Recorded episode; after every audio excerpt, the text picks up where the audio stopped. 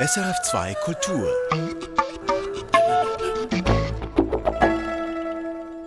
Kino im Kopf mit Michael Sennhauser.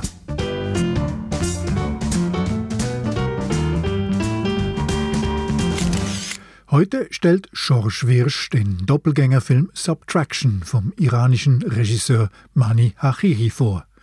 Ich habe den wunderbaren Schweizer Langzeitdokumentarfilm Ruach, eine Reise ins jenische Europa gesehen. Und Brigitte Hering berichtet vom Auftakt des 80. Filmfestivals von Venedig. Dazu wie immer ein Tonspurrätsel und die Kurztipps. Hua! Hier sind sie, jene fünf Filme, von denen wir denken, dass Sie sie unbedingt sehen sollten. Ruach von Andreas Müller, Simon Guy Fessler und Marcel Bächtiger. Eine Reise ins jenische Europa nennen die Filmemacher ihren enorm geglückten Versuch, einen Film nicht über, sondern mit ihren Protagonisten zu machen. Ruach von Andreas Müller, Simon Guy Fessler und Marcel Bächtiger. Subtraction von Mani Hachichi. In einem dauerverregneten Teheran gleichen sich zwei fremde Ehepaare aufs Ei. Der Auftakt zu einer vertrackten Doppelgängerintrige, hochemotional, unberechenbar und grandios doppelbesetzt. Subtraction von Mani Hachichi. Past Lives von Selin Song.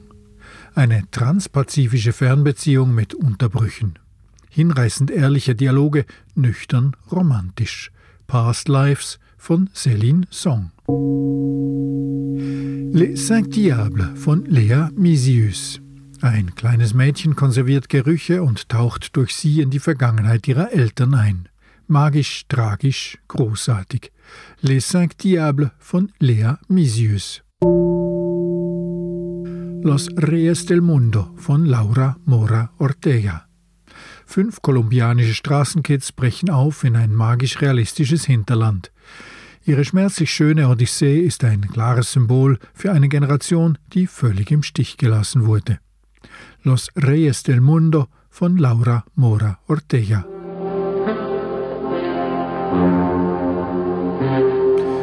Und nun gebe ich das Wort kurz einem ziemlich bekannten Schweizer der unsere heutige Tonspur bespricht. Alright, folks, Showtime. Aus welchem Film stammt der folgende Ausschnitt? Wir haben überall, wo wir gewohnt haben, wir einen Keller mit der Sammlung vom, von den Instrumenten von meinem Vater.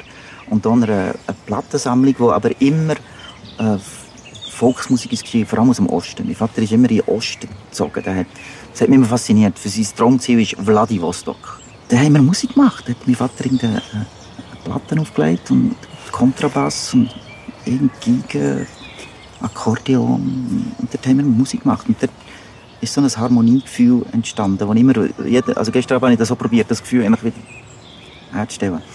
Und dort habe ich schon gemerkt, dass unsere Nachbarn, die, die haben andere Sachen gemacht am Sonntag als das. Und dann fängt man an suchen.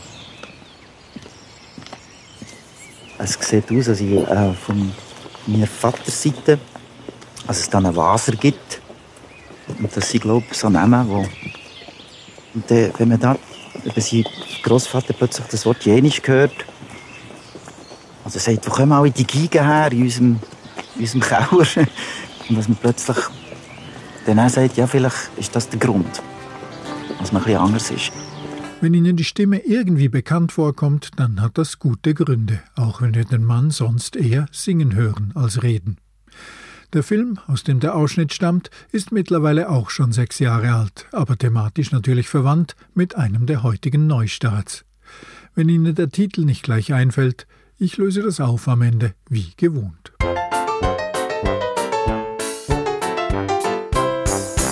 Das Gedankenspiel ist so alt wie faszinierend. Was passiert, wenn ich eines Tages einer Person begegne, die mir zum Verwechseln gleicht? Das Doppelgängermotiv zieht sich durch die Weltliteratur von Dostoevsky bis zu Stephen King. Jetzt kommt eine neue cineastische Variante einer solchen Doppelgängergeschichte aus dem Iran. Im Kinofilm Subtraction findet ein Ehepaar heraus, dass es in doppelter Ausführung existiert. George Wirsch. Farsani traut ihren Augen nicht. Mitten im Verkehrschaos in Teheran, im strömenden Regen, sieht sie von weitem, wie ihr Ehemann in einen städtischen Bus steigt. Bloß, was macht er hier in dieser Zeit?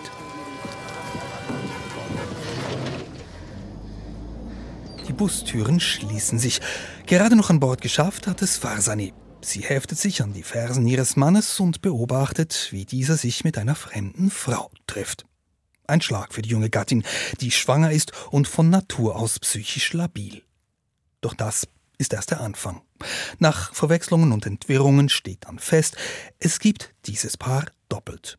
Farsani und Jalal lernen Bita und Mohsen kennen, ihre exakten, wenn auch sozial höher gestellten Ebenbilder.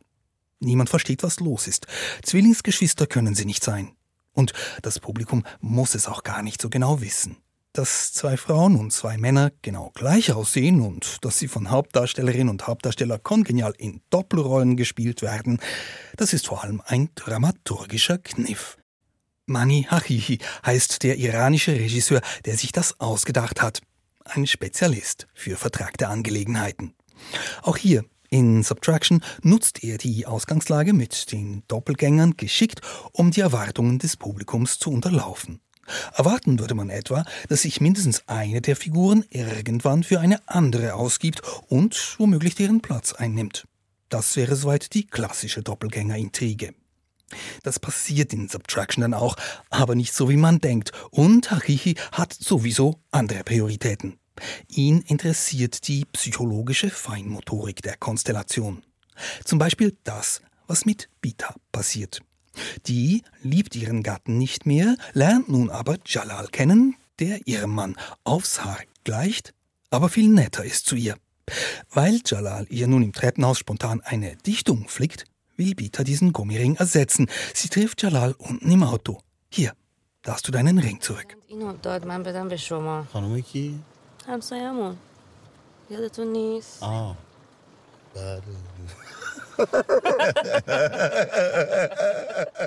Ein großartiger Gag.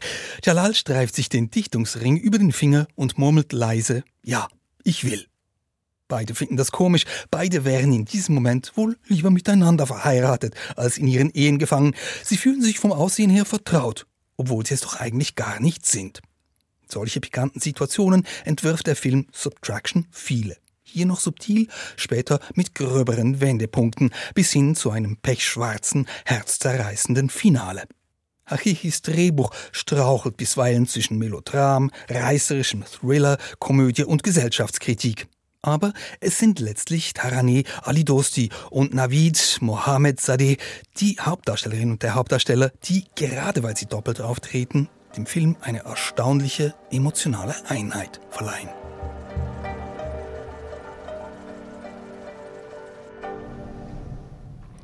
George Wirsch zum iranischen Spielfilm Subtraction, jetzt im Kino. Ruach, eine Reise ins jenische Europa. So heißt ein ungewöhnlicher neuer Schweizer Dokumentarfilm. Sieben Jahre lang haben die Filmemacher jenische, Fahrende und Sesshafte in und um die Schweiz herum besucht, begleitet, mit ihnen Zeit verbracht und Vertrauen geschaffen. Andreas Müller und Simon Guy Fessler haben keinen Film über Jenische machen wollen, sondern mit ihnen. Und das ist ihnen gelungen, unter anderem, weil sie sich die Zeit genommen haben für echte Begegnungen. Auf die Fragen, die sie stellen, erhalten die Filmemacher oft Antworten, die auch wieder Fragen aufwerfen. Etwa von der im Mai dieses Jahres verstorbenen Bündnerin Lisbeth Sablonier, einer der jenischen Protagonistinnen im Film. Ein Ruach sei eine Person, die nicht jenisch ist, erklärt sie übers Mobiltelefon. Einer, der nicht jenisch ist, ist ein Ruach. Und ist da irgendwie so ein bisschen negativ gemeint? Schwingt da so etwas Nein, mit? das ist nicht negativ, das sagt man einfach so. Dann weiß man gerade, dass das kein jenischer ist, oder? Die Abgrenzung von den anderen, das ist einfacher als die Definition der eigenen Identität, vor allem wenn die Abgrenzung in der Form von Ausgrenzung nur zu oft von den anderen ausgegangen ist. Genau. Genau genau. Doch Kinder hätte sie schon gerne gehabt, erzählt Lisbeth Sablonier sehr spät im Film. Und sie erklärt dann fast nebenbei, dass ein Arzt ihr, der damals jungen jenischen Frau, erzählt hatte, sie leide an einem gefährlichen Krebs. Aus ihrer Sicht hätte er das nur behauptet, um sie heimlich zu sterilisieren. Ja, sie haben mir gesagt, ich habe Unterleibskrebs. Im Endstadium, was nicht wahr war. Weißt du, weil ich die Jacke in der Arztpraxis vergessen und bis ihn holen. Und da habe ich gerade noch gehört, dass der Doktor gesagt hat, so, die Zigeunerüberkunft auch keine geholfen. Andreas Müller und Simon G. Fessler haben diese jenischen über mehr als sieben Jahre hinweg begleitet, gefilmt, in Gespräche verwickelt. Fast alle der Eltern unter ihnen erzählen irgendwann beiläufig von solchen Katastrophen, von der Aktion Kinder der Landstraße, von Verachtung, von Quälereien in der Schule. Und so erklärt sich irgendwann von selber, warum die beiden Langzeitdokumentaristen zu Beginn ihres warmen, zugeneigten und oft sehr fröhlichen Films mit ihrem alten Camper zuerst einmal völlig allein auf einem Platz am Waldrand stehen. Ja, hoi Gunus. Wir sind jetzt hier in äh, Rohrbach und auf dem Platz und es ist kein Knochen da. Der Freund am Mobiltelefon hat das Treffen eingefädelt. Er verweist auf die Angst vor Aufmerksamkeit, welche die meisten dieser Familien präge. Die,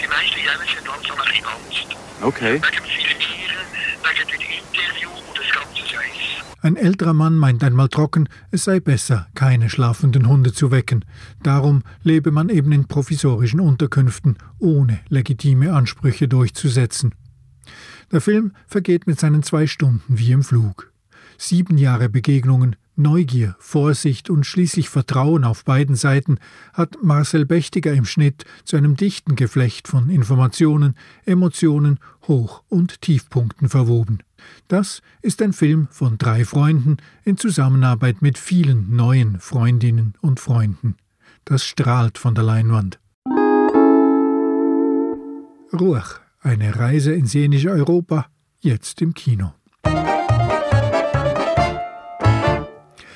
Ruach ist übrigens, wie ja der Titel Eine Reise ins jenische Europa auch sagt, eine grenzüberschreitende Schweizer Produktion.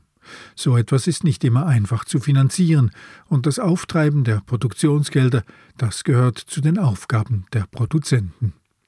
Darum und ohne Zusammenhang mit Ruach, der von anderen Produzenten auf die Beine gestellt wurde, haben sich im Juli zwölf Deutsch-Schweizer Produzentinnen und Produzenten brieflich beim Bundesamt für Kultur gemeldet, mit dem Verdacht, dass mehr Filmförderung in die Westschweiz fließe als in die Deutschschweiz.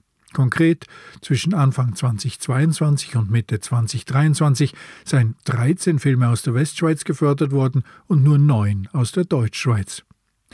Ivo Kummer, Chef der Sektion Film im Bundesamt für Kultur, antwortete darauf, dass der monierte Zeitraum einfach zu kurz sei, um eine klare Unausgewogenheit zu beklagen. Es komme immer wieder zu solchen Schwankungen, mal würden mehr Deutschschweizer Filme gefördert, dann wieder mehr aus der Romandie. Die Sache ist, wie immer, wenn es um Fördergelder geht, ziemlich komplex.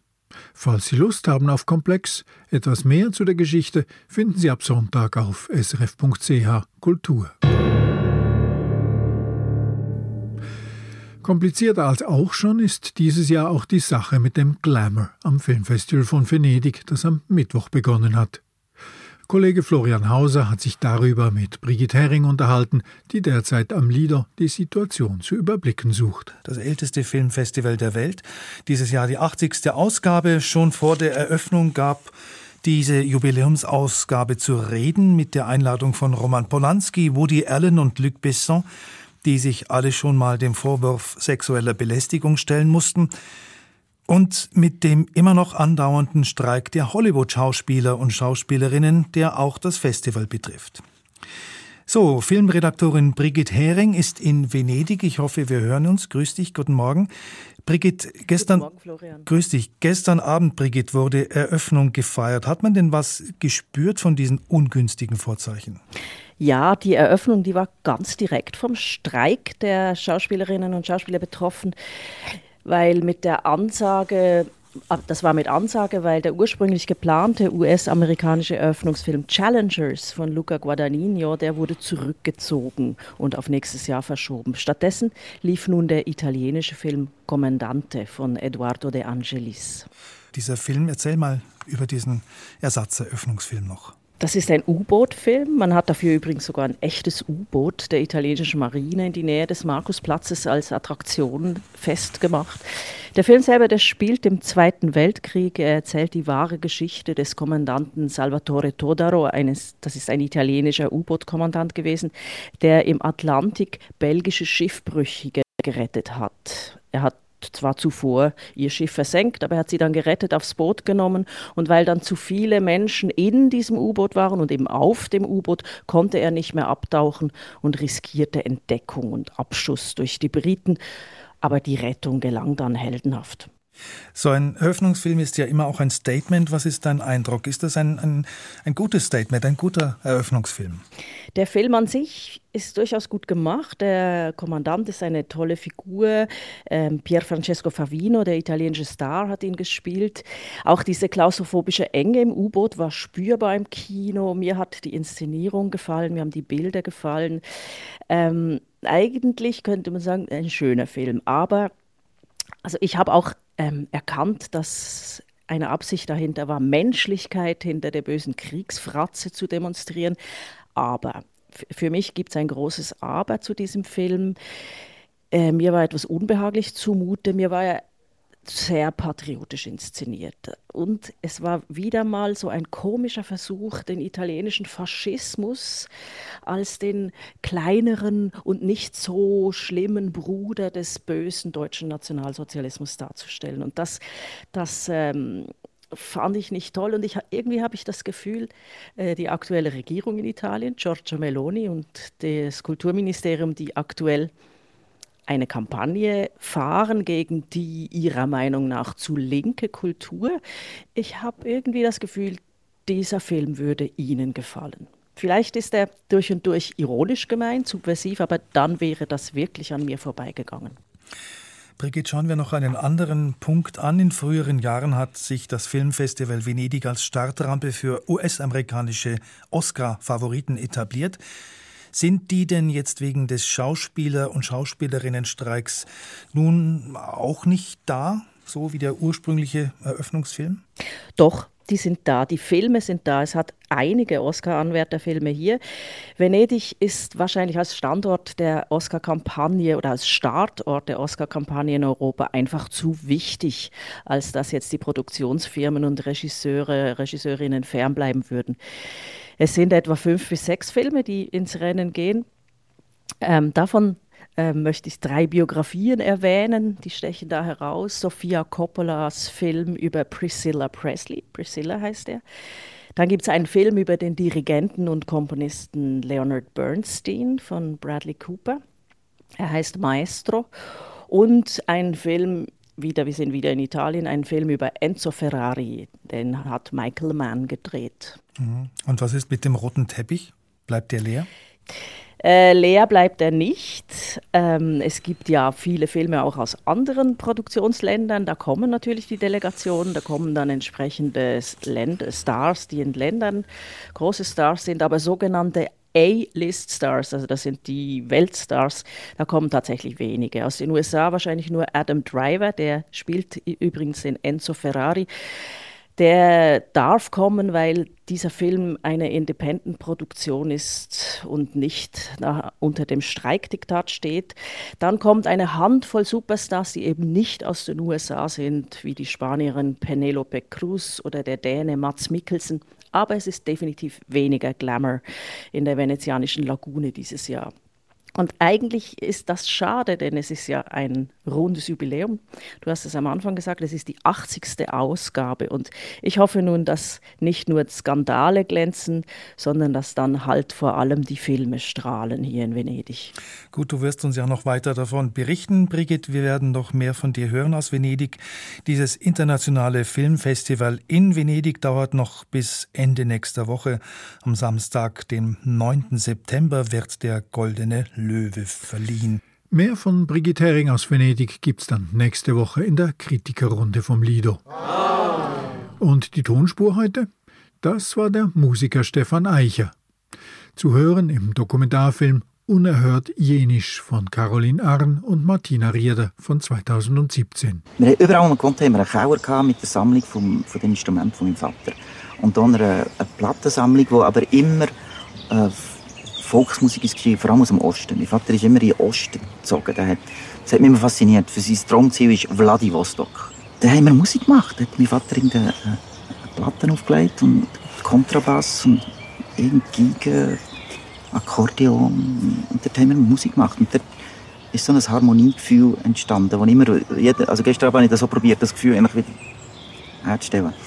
Und dort habe ich schon gemerkt, dass unsere Nachbarn, die, die andere Sachen gemacht am Sonntag als das. Und dann fängt man an suchen. Es sieht aus, als ich äh, von meiner Vaterseite, als es dann einen Waser gibt. Und das sind, glaube ich, so Namen, wo... Und äh, wenn man da über seinen Großvater plötzlich das Wort Jenisch hört, also sagt, wo kommen alle die Gigen her in unserem, in unserem Keller? Und dass man plötzlich dann auch sagt, ja, vielleicht ist das der Grund, dass man bisschen anders ist. Vieles von dem, was im aktuellen Kinodokumentarfilm Ruach angesprochen wird, war schon damals, 2017, in Unerhört Jenisch ein Thema, aber damals vor allem über die Musik verhandelt. Ruach, eine Reise ins jenische Europa, läuft jetzt im Kino. Und Unerhört Jenisch können Sie als wunderbare Ergänzung auf der frei zugänglichen SRG-Streaming-Plattform PlaySwiss sehen. Das war Kino im Kopf. Ich bin Michael Sennhauser. Die fünf unverpassbaren Filme, die finden Sie jeweils ab Donnerstag auch schriftlich auf sennhausersfilmblog.ch. Und mehr zu Film und Kino gibt's hier wieder in einer Woche. Danke und auf Wiederhören.